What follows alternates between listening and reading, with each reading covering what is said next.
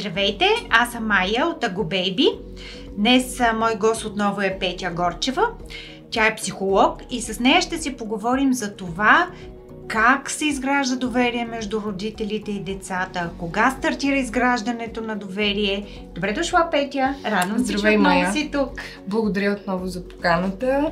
Здравейте на вашата аудитория. Темата е прекрасна отново. Смятам, че е доста актуална. Та кога започваме да изграждаме ти кога доверие? Ти какво смяташ? Моето лично мнение е, че доверието започва да се изгражда още от самото зачеване на детето. Изключително важно е дали тази бременност е планирана, дали е желана. Тоест смяташ, че плода усеща в отробата на майката всичко това?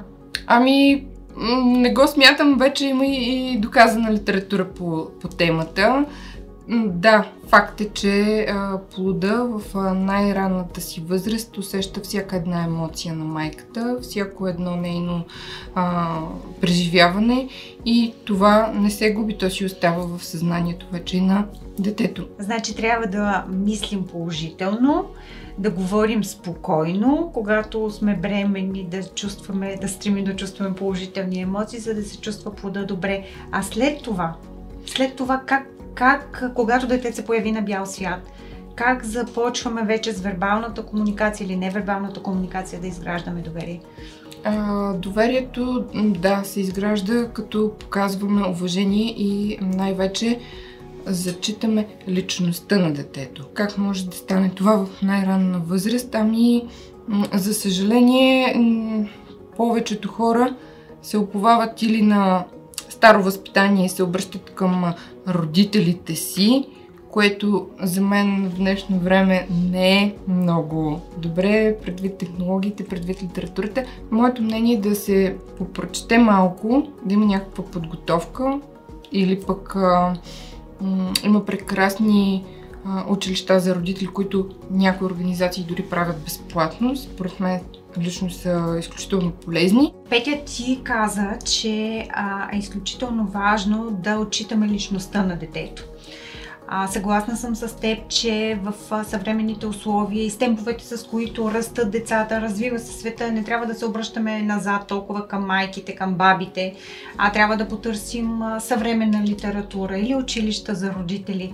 Но моля те, нека да изясним а, из, как се изгражда доверие в различните етапи от а, живота на детето. От когато то е малко, започне да се осъзнава, започне да има желания, примерно годинка и половина, две, след това по-голямо, когато вече започва да отстоява мнение, нали, вербално, а, или ни тропа с крак. И вече, нали, по-големите етапи към дванайсет години, влизайки в тинейджърството и ако искаш и по-натам. Но нека да започнем примерно с годинка и по-натам.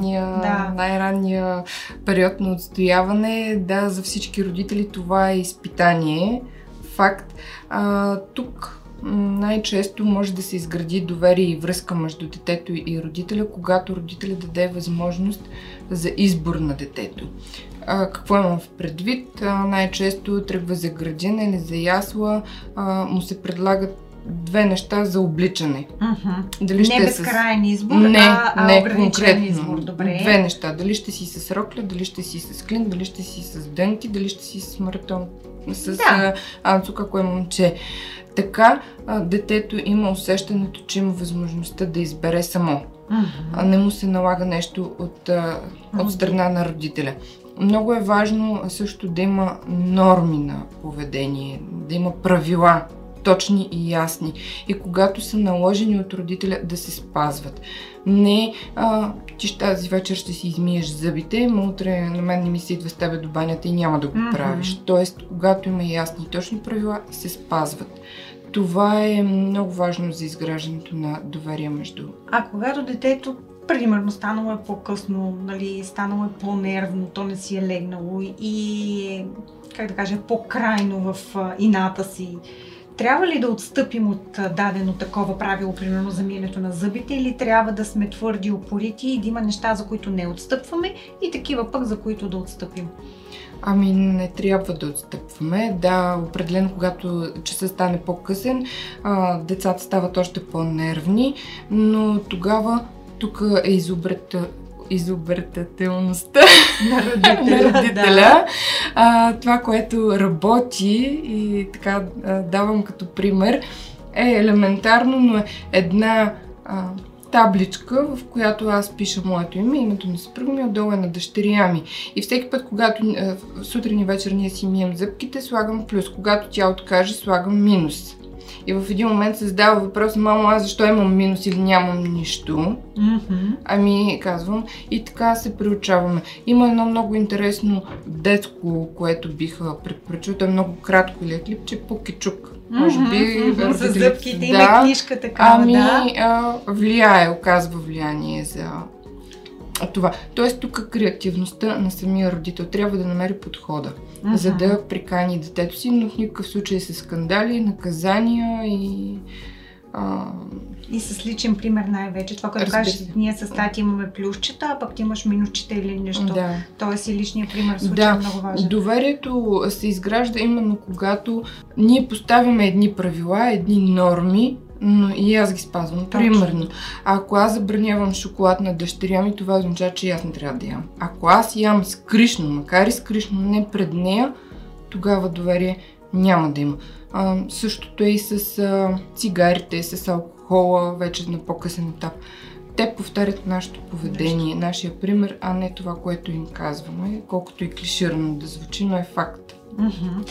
Добре, ако преминем в следващ период, когато детето вече има свой социален живот, ходи в детска градина, има си приятелчета, а то тогава става и по-осъзнато, други неща го вълнуват. Предполагам, нали, имаш дъщеря, аз имам син в детската градина, нали, не всичко е прекрасно. Освен приятелчета има и деца, които не харесваш, деца с които спориш, караш се, дори се удряте. Защо се получава така и как родителя може да изгражда доверие в този период, така че да е близо до детето и да го насочи правилно в едни такива различни ситуации? Да, Майя, права си. На мен лично ми се е случвало да получа оплакване от моята дъщеря, от а, учителката: днеска а, дъщеря ви хвърли шапката, или днеска дъщеря ви посегна. А, тук е много важна отново комуникацията и въпросите, които задаваме на, на децата си. А, моето мнение е, че всички въпроси с К, буквичката К, отварят към комуникация. Ако ние зададем въпроса защо, автоматично затваряме комуникацията, детето ни заема отбранителна позиция и не можем да стигнем до причината, която е провокирала такова действие. Затова моето мнение, моята насока е да се каже, да се зададе въпроса: какво те накара да постъпиш по този начин, mm-hmm. как се почувства, какво направи другото дете, а, за да имаме м, отговор на стимула за въпросната реакция на нашето дете. Не винаги е добре с цел да излезем от а, ситуацията, особено пред а, госпожата, да започнем да, да се караме, да повишаваме дете. Тон. А, това е другото, което бих искала да изкоментираме днес. Е, е, за изграждането на доверието е много важно да се а, комуникира вкъщи. Тоест, не Тоест пред... в една такава ситуация, когато учителката целенасочено казва пред майката, че детето не е постъпило правилно спрямо определени норми, т.е. ние да си тръгнем заедно с него и да поговорим вкъщи, а не а, да се опитаме да изясним ситуация с въпроси с как, както ти каза, как, а, какво и така нататък. Да. Не е ли, добре, не е ли по-добре в една такава ситуация, още там на място, за да види и детето, че му вярваме, разпитвайки го, отговаряйки то, по този начин няма ли то да се чувства следващия път по-сигурно и в нас, да има доверие в нас, защото, както казваш ти, може другото дете да го е провокирало, то да не е виновно. По този начин още повече да засилим това доверие между нас и, защ... и да го защитим и един вид, нали, в една такава ситуация. Ами не, в момента, в който а, учителката или учителя направи коментар, а, детето автоматично е в защитна а, позиция. Ясно. Или се чувства виновно. И смятам, че каквото и да кажем на момента ще е излишно или няма да стигнем до Тоест, обстановката трябва да е спокойна, да е спокойна. за него, то да е спокойно, да, за да, да може да ни сподели. Да. И след... Добре, а след това, след това, когато, примерно, разберем, че другото дете го е провокирало или стимулирало да постъпи по този начин и че то не е виновно, просто учителката го е разбрала, трябва ли, връщайки се в детската градина, да, да споделим пред детето и да кажем на учителката какво ние сме разбрали и каква е нашата позиция? Аз лично давам обратна връзка, че е uh-huh. говорено, дори търся съдействие от другия родител, дали се е повторила ситуацията, т.е. моето дете, дали е повторило а, поведението си и така нататък. Смятам, че е важно да има комуникация между учители и родители въобще, защото а, понякога ние сме крайни и заемаме само едната страна, а пък всички знаем, че монетата е. А тези когато страни. Даваме обратната връзка към учителката, т.е.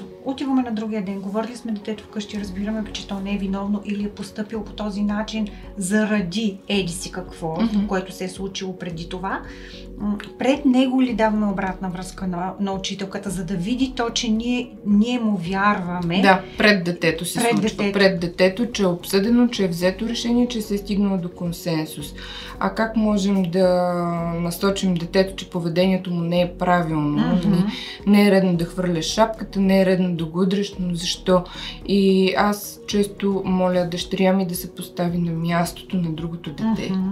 Това как е, а, въпреки че е много трудно, но, но, но това е начина. Има ли ам, метод или помагало, или помощно средство от твоята практика, книжка или, не знам, предложители, което да помогне на родителите да разбират емоциите на децата си? Има. И да могат да реагират? Има, да. Благодаря да... ти за въпроса. А, мога да посоча няколко книги, мога да ги покажа. Заговорих за най-важния период, който е uh-huh. още от а, зачеването и думи за да се родиш. Това е една прекрасна книга и дори се коментира периода и след раждането, още в родилния дом, но колко са важни мислите, думите, които изричаме, с какво значение са за бъдещето развитие на детето. Ето една страхотна книга, както виждате, даже не са и много големи, uh-huh. много лесно се четат, да влезе в обувките на детето, точно с такива ситуации, когато м- ние се опитваме да го потиснем детето по някаква причина или когато започнем да му се караме, без да сме разбрали да, причината. причината и още една много хубава книга, как да говорим така, че детето да, да слуша и, и да слушаме, когато детето ни говори. Има и за, от същите автори и за тинейджерите, така че добре. Можете да... Преди да минем за тинейджерите, а, в разговора ни преди видеото ти спомена за карти, които ми се стори много интересна да. тема. Разкажи ми за тях. Ами тези карти са страхотни, препоръчвам ги на всички родители, защото а, най-ранна възраст може би около четири-четири и половина, въпреки че децата не могат да четат, а, могат да се ползват. Картите са Как си Мечо, четиридесет и две А, чувства и емоции на български и английски, mm-hmm. които изпитваме, но хубавото при тях е, че освен при децата, се използват и от възрастните. Идеята е, а, когато ни е трудно да отворим за комуникация детето, а, предлагаме да играем с картите, нареждаме ги на, на земята или на масата и а, задаваме въпроса. Те си имат инструктаж самите карти mm-hmm. с а, въпроси как могат да се разиграят. Мисля, че около четири игри могат да се играят с тях. Кои са чувствата и емоциите, които е изпитвало днес? И в, отговор, в този отговор можем да разберем и ситуацията. Примерно бях а, тъжна. Защо беше? Нали? Кога беше тъжна? Какво се случи? За да, за да си тъжна. Да, да. Много помагат тези карти за разпознаване на емоциите. Естествено има и положителни. Може да са били щастливи, може да са а, били обичани, може да са били благодарни. Отново питаме в кой момент беше днес благодарна, за какво беше благодарна или благодарен. Така че тези карти ги препоръчвам. Много добре, с... ще ги потърся и аз със сигурност, че много интересно. Си, да. А при тинейджерите? Аз мисля реално, че доверието е процес и то а, се изгражда, както ти каза, от съвсем ранна възраст и продължава във времето. Обаче как е при тинейджерите? Трябва да запазим доверието, защото те първа да го градим, не мисля, че, че да. е подходящо, но да го запазим, да го поддържаме, за да отново да сме близо до децата си, които са в отново труден период. Това, което на мен ми прави впечатление, че в стремежа си да мотивират а, родителите, тинейджерите и да учат повече, да се справят повече с а, ежедневни неща, спорт и така нататък. А, те го правят през а, натиск, mm-hmm. чрез а, забрани, чрез а, сила, а не става. Според мен е важно а, тук а, да се казва на един тинейджър: ти можеш, аз вярвам в теб, ти ще се справиш. И дори да има провалена ситуация, смятам, че е, е редно отново да се потърси причината: липса на знания, притеснение. Нали, какво е било в тази ситуация, тинейджера да не се справи. Но пак е през а, разбирането, през любовта, и аз смятам, че това е начин да се изгради доверие. А къде са правилата в тази възраст? Без правила не може, а, но а, според мен те се изграждат още от най-ранна детска възраст. Да, те се променят, но пак тук е а, въпрос на толерантност, на зачитане мнението на, на тинейджера. Смятам, че ако се изгради едно стабилно доверие още в ранна детска възраст, ще може по-лесно да контролираме и и детето си в тинейджерска възраст. възраст, която фактически да, е трудния да. период. Много ти благодаря, Петя. Даде ми много полезна информация и за книгите, и за картите, и въобще а, за мен беше изключително интересно. Ами, благодаря за поканата още веднъж. Се надявам а, това видео да е било полезно на вашата аудитория. Със сигурност видеото е полезно за нашата аудитория. А, така че, мили хора, абонирайте се, кликнете върху камбанката и бъдете сигурни, че можете да получите още полезна информация от нас. До скоро!